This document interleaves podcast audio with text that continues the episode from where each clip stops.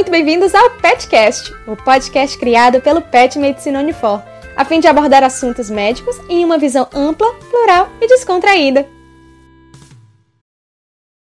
Olá, ouvintes! Eu sou Bianca Chimenez, bolsista do P E T Medicina Unifor e uma das apresentadoras do PETCAST. Sejam muito bem-vindos a mais uma edição dos nossos casos clínicos. Hoje, em especial, estamos gravando no dia dezesseis de setembro, dia do emergencista, e eu tenho para me acompanhar a doutora Rafaela Elizabeth Baias Queiroz. A doutora Rafaela é médica pela Faculdade de Medicina de Juazeiro do Norte, fez residência médica em Medicina de Emergência pela Escola de Saúde Pública do Ceará e doutorado em Ciências Médicas pela Universidade de São Paulo. Atualmente, é professora do curso de Medicina da Universidade de Fortaleza, médica plantonista na emergência do Hospital Instituto doutor José Frota, preceptora do Programa de Residência Médica em Medicina de Emergência e diretora financeira da CEMERG, a cooperativa, e mãe do Bento e da Maria. Seja muito bem-vinda, doutora Rafaela, e meus parabéns pelo Dia do Emergencista. Eu que agradeço, Bianca, essa oportunidade, fico muito feliz pelo convite é, e estou ansiosa para a gente conversar sobre um tema que eu adoro. O tema de hoje é extremamente importante e muito e comum. Palpitante, e hein, Bianca? Palpitante e intenso, bastante intenso nas emergências. Eu vou começar falando aqui um pouquinho sobre ele, vou apresentar o nosso caso e a gente vai desenvolvendo a conversa a partir daí, tudo bem? Ótimo, estou muito então, feliz vamos... e ansiosa para a gente nessa nossa conversa. Ah, será ótimo. Então vamos lá. B L M, sessenta e cinco anos, masculino, pardo, deu entrada no serviço hospitalar com queixa de dor precordial com duas horas de duração. Paciente previamente hipertenso e diabético refere que a dor foi intensa, irradiou para o membro superior esquerdo e que chegou a ter um episódio de vômito e sudorese fria. Relata ainda que já vinha sentindo dor torácica aos esforços, mas que dessa vez tinha acabado de acordar. Nega histórico familiar de doenças cardiovasculares e alega que faz uso irregular de losartano, cinquenta miligramas, anlodipino de cinco miligramas e metformina de oitocentos e cinquenta miligramas. Então, doutora Rafaela, nosso paciente chegou. O que que na história dele a gente já começa a chamar a atenção, já começa a acender a luzinha?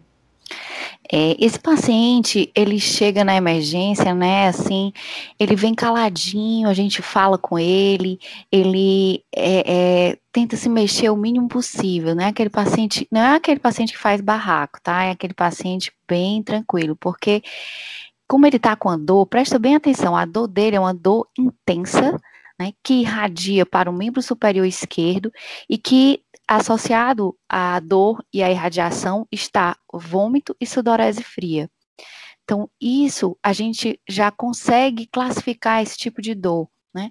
Essa é uma dor que eu posso dizer como definitivamente anginosa. Uma dor, um desconforto, né? Que a gente, nesse momento, quando ele diz dor, eu posso perguntar de forma melhor. Essa dor é em forma de quê? É, um, é um, uma opressão, é um aperto, é um acocho, é um arroxo, né? Aqui na região nordeste, onde a gente fala esse termo também. É, como é que é esse tipo de dor? É, um, é uma dor, é um peso no seu peito, né? É uma forma de, de esclarecer melhor essa dor.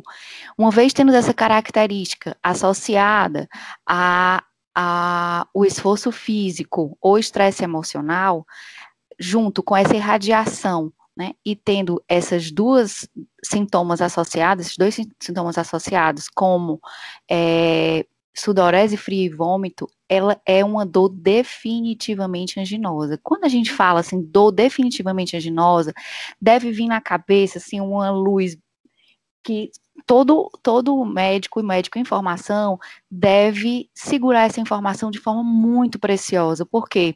Porque essa informação, independente de, do resultado dos exames complementares a seguir, elas nos obriga a ficar de olho com aquele paciente e ele deve fazer um estudo mais fidedigno sobre a, a, a parte cardíaca dele, né, mais precisamente da parte coronariana.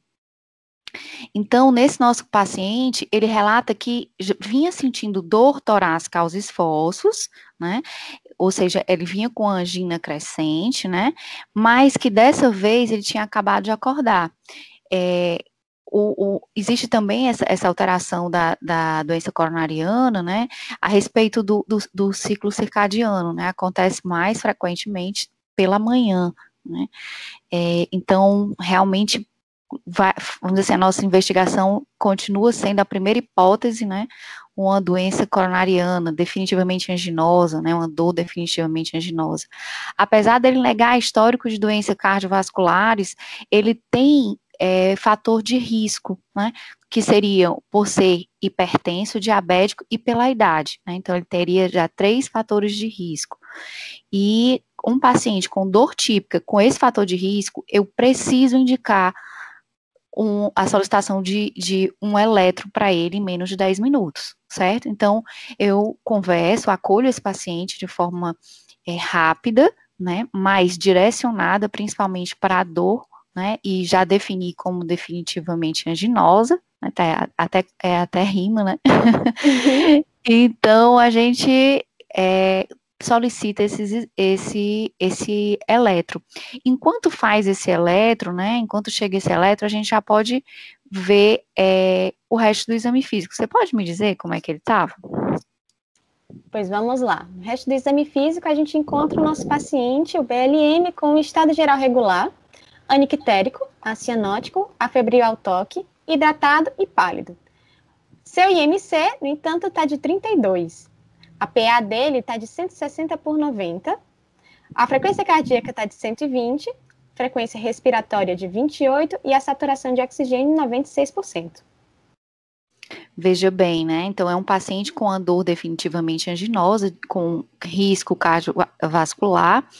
E ele apresenta-se, é, ele já estava já com a sudorese fria, né, então ele está pálido, geralmente esse paciente está quietinho na dele, né, calado, e a, a, com essa pressão de cento e sessenta por noventa, lembrando que ele está com dor, né, e o paciente com dor aumenta a pressão e aumenta a frequência cardíaca, né, que aí no caso está com cento e vinte, né, de frequência cardíaca, e é, com a frequência, um ataque de espinéia, né, uma frequência de vinte e oito, né, com a saturação se mantendo bem.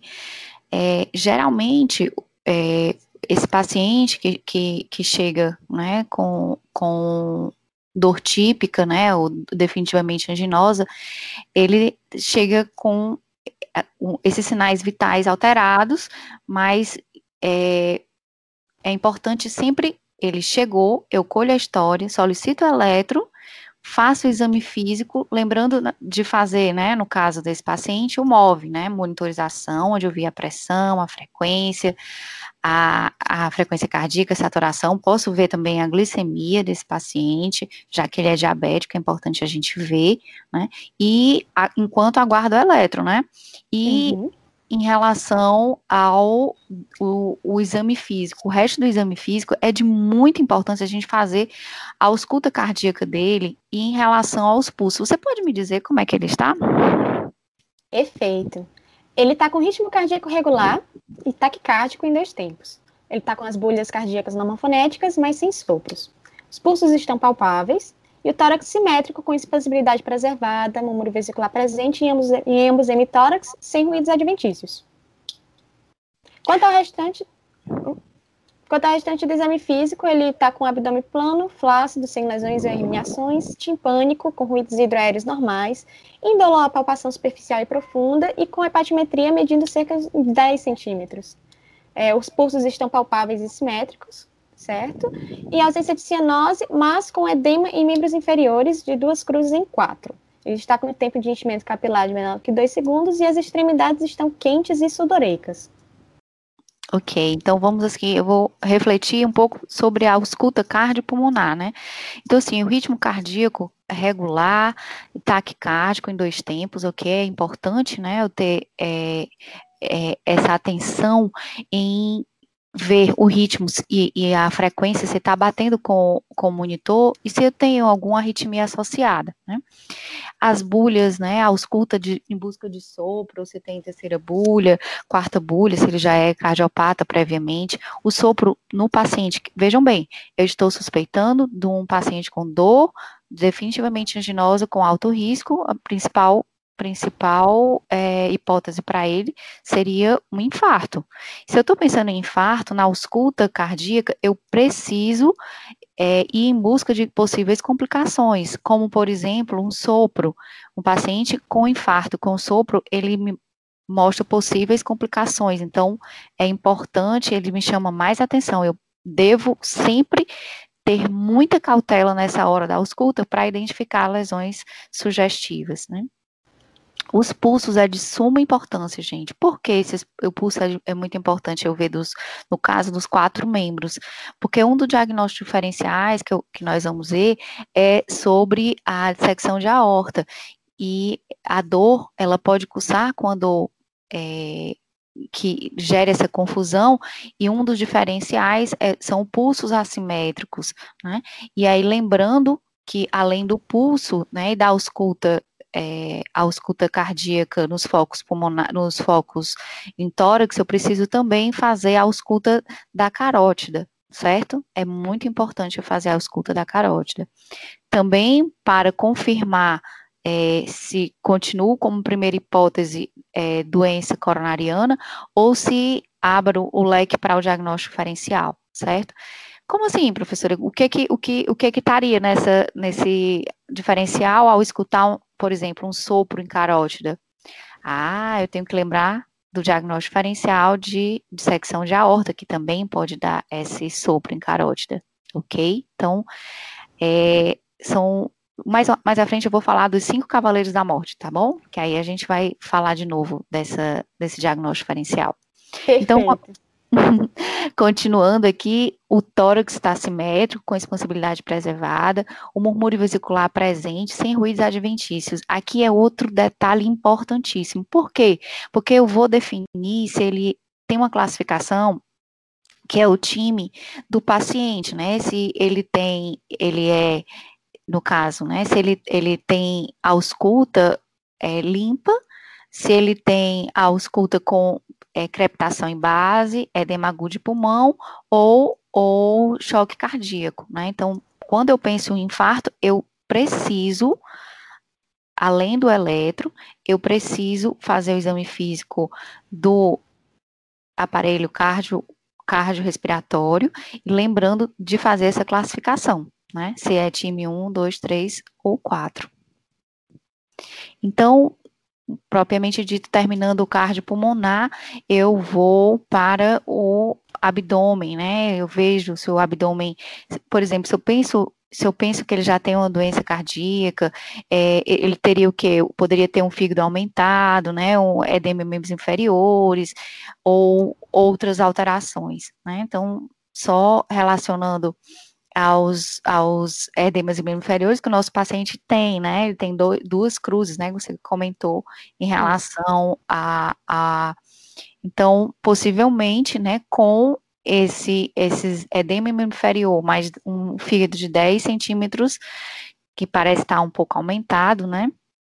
Com esses sintomas prévios de dor ao esforço, ele tem alterações sugestivas já de cardiopatia prévia.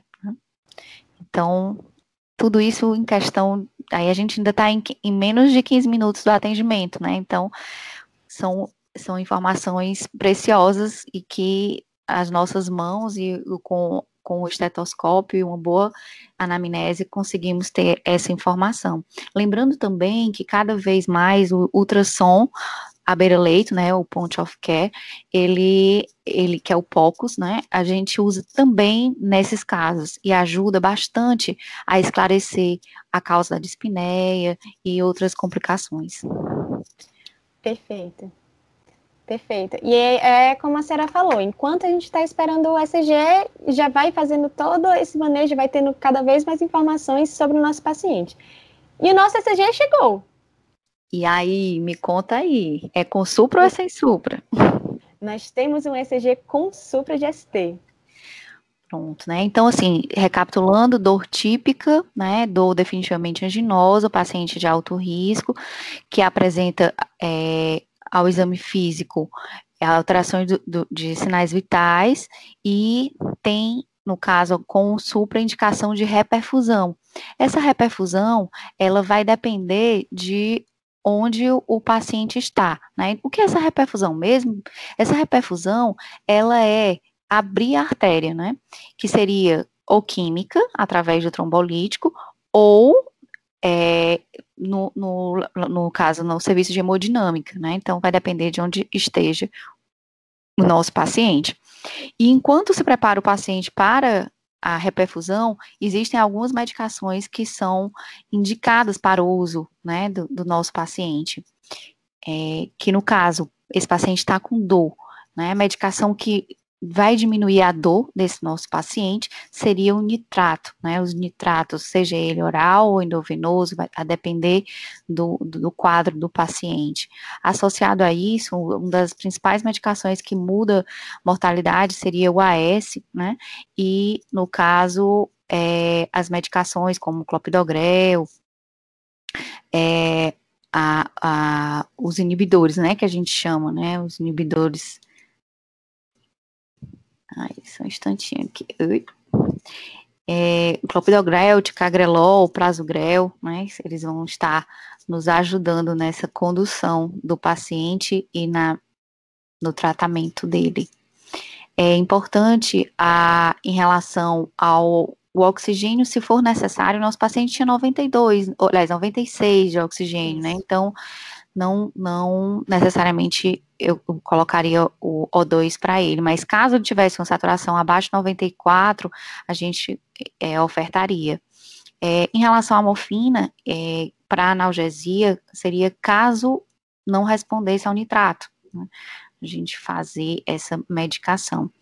Em até vinte e quatro horas eu devo iniciar o beta-bloqueador, né, a, a heparina e o, o inibidor de E C A, né, e E C A ou B R A, né, e assim também como beta-bloqueador, né. Então, assim, nesse caso, de uma forma sucinta, seria isso, para okay. ele de forma inicial. Mas é sempre importante a gente pensar também no diagnóstico diferencial para esse paciente, né? Uhum. É, mas eu queria saber assim, a gente, come... a gente fez o nosso, o nosso eletrocardiograma, mas a gente, nesse momento, verificou o sopro, a gente pede algum outro exame para fechar o diagnóstico, ou nós podemos já fechar com o eletrocardiograma, ou a gente pode pedir outros exames para aprofundar mais sobre o caso? O que que, em questão de diagnóstico, o que que a gente faria? É, o diagnóstico, no caso de A M com supra, com a história e o eletro, a gente já poderia fechar, né? Já concluiu o diagnóstico. Porém, nós temos alguns detalhes que precisam para um, um, um acompanhamento e prognóstico desse doente, né?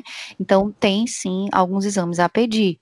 Esse paciente, ele vai usar, né, heparina, medicações que é, vão mexer com a coagulação, então é importante a gente saber como é que ele tá, né, se ele tem, é, por exemplo, eu, eu peço um hemograma, eu peço uma gasometria, eu peço um, a troponina. Hoje em dia a gente usa a ultrassensível, né, é, inclusive no, no, no consenso europeu é, desse ano, ele já coloca que a, eu posso repetir, se assim for o caso, em uma hora, né, a, a ultrassensível, é, e nos ajuda bastante, certo, esse, nesse diagnóstico, mas no caso de dor típica, mais o eletro com supra, a gente já, já teria um, um diagnóstico de infarto com supra.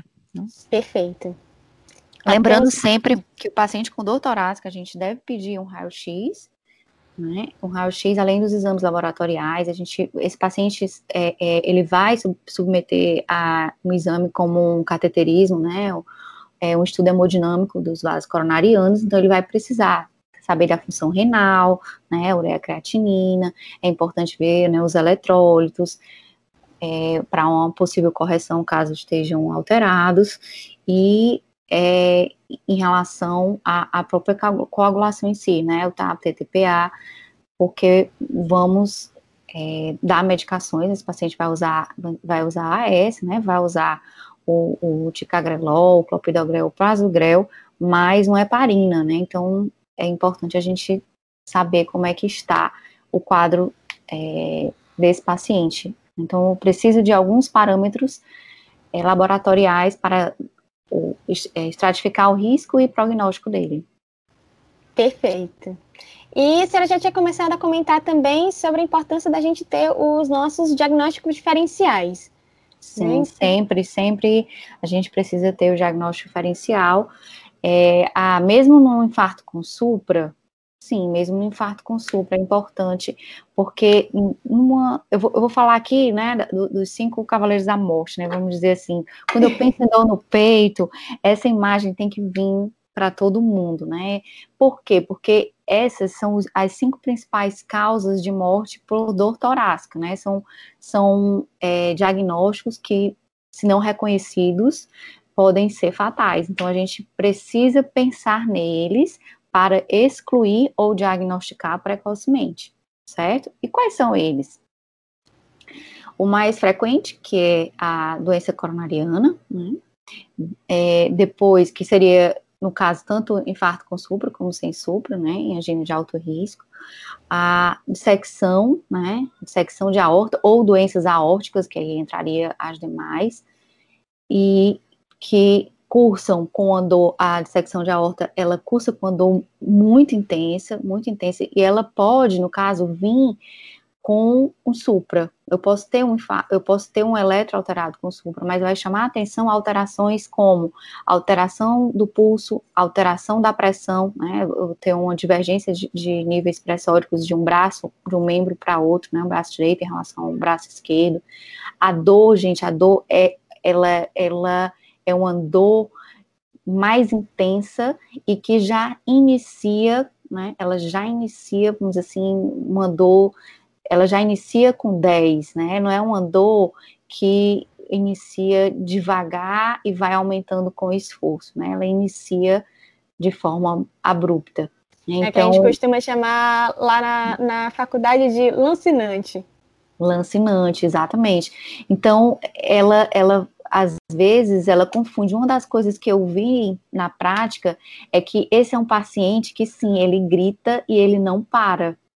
É diferente do, do paciente coronariano, que ele fica caladinho, assim, ele fica bem caladinho, suando, mas caladinho ali, né?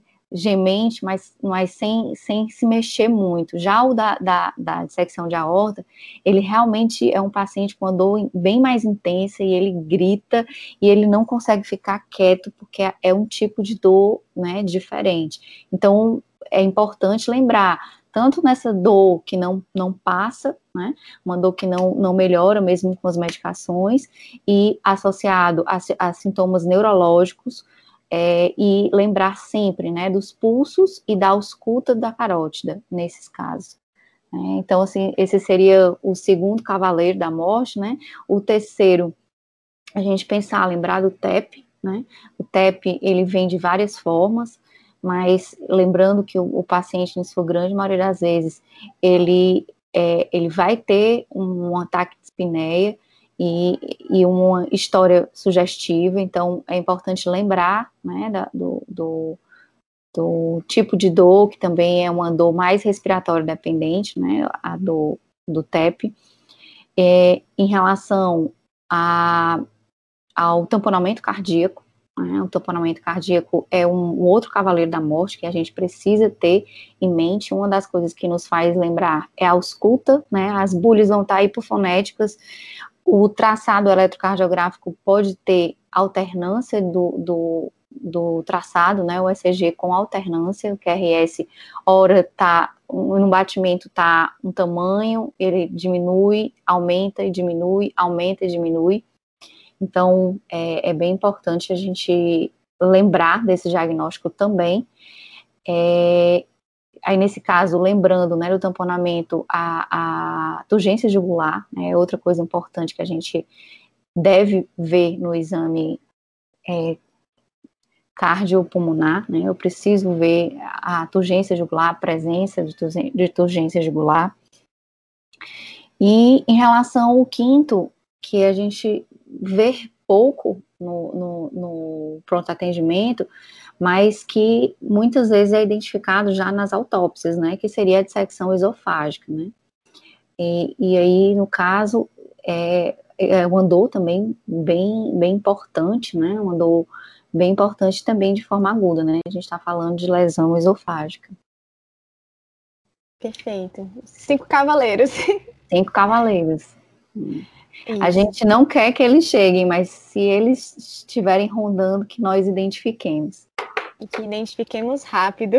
Exatamente. E, doutora Rafaela, voltando assim um pouco também para o nosso caso, é, como seria o segmento desse paciente? A gente levou ele para reperfusão, por exemplo, e o, o, daí para frente, como é, que ele, como é que vai acontecer? Ele vai estar internado, né? Ele deve, deve ser levado a um hospital onde possa fazer...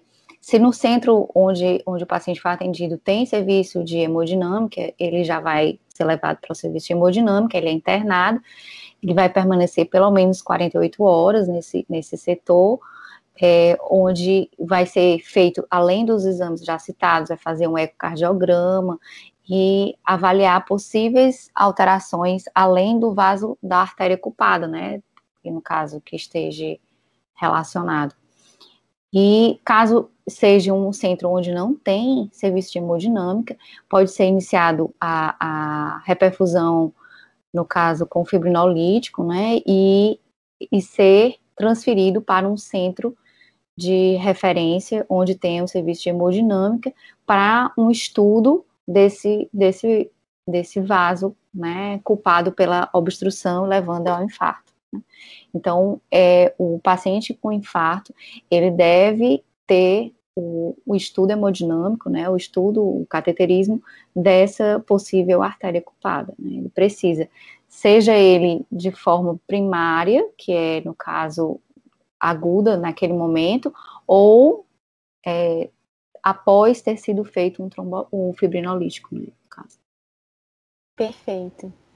É, nós já estamos finalizando o nosso podcast de hoje, o nosso caso clínico e a abordagem dele. Queria saber, assim, o que, que a senhora gostaria de ressaltar mais sobre esse caso?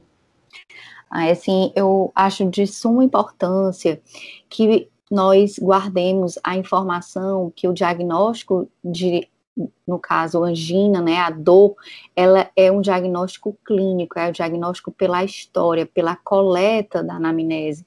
E é muito importante eu ter essa definição do que é uma dor anginosa, tipicamente anginosa, definitivamente anginosa, porque mesmo com os exames laboratoriais normais e o eletronormal, eu preciso investigar esse paciente, porque é uma dor que ela por si, pela sua descrição e, e pelos seus sintomas associados, ela tem, ela é imperiosa em relação aos demais achados. Perfeito. Então, eu acho que nós vamos ficando por aqui. Eu só tenho a agradecer pela participação da senhora no podcast de hoje. Eu acho, assim, desde o início foram observações essenciais da visão do dia a dia mesmo, é, e já iniciando pela questão de como o paciente vai chegar, de como ele vai se apresentar. Acho que muita gente, é, quando espera um, uma... uma dor anginosa, já espera um paciente desesperado, espera um paciente angustiado, espera um paciente é, com ânimos intensos. Mas, como a senhora falou, a gente vai ter um paciente mais na dele, um paciente que está com aquele sofrimento mais, mais contido também. Eu acho que foram observações essenciais para a visão de qualquer graduando, até mesmo dos graduados que, já, que nos escutam, dos nossos ouvintes. Eu só tenho a agradecer por todas as contribuições que a senhora fez hoje, todas as observações que, que são é, visões claras do dia a dia do emergencista. Eu que agradeço pela oportunidade e, assim, eu ressalto mais uma vez é, da importância de, de, do médico em formação, né, de ter essa... essa, essa A, vamos dizer assim, a história, né, a importância da anamnese e que mesmo vocês ainda estando em formação, vocês, como é uma doença extremamente prevalente na família de vocês, é, de, de pessoas conhecidas, podem chegar com esses relatos e vocês res, res, é, resgatem essa informação e ajudem, né, a essa pessoa a, a procurar o quanto antes, né, o, o o serviço de cardiologia ou a emergência para, para uma, um, uma avaliação quando sim necessário, né? Perfeito, muito obrigada, doutora Rafaela, pela participação. É, nós vamos encerrar por aqui o nosso PETCAST. nosso caso clínico de hoje e toda, e todo envolvimento de emergência que nós vamos ter durante esse mês. Obrigada a toda a nossa audiência. E quem não segue, vamos nos seguir no Instagram, arroba P E T Med Unifor. Então, mandem suas dúvidas, sugestões para nós e nós voltamos no próximo podcast. Muito obrigada. Eu que agradeço.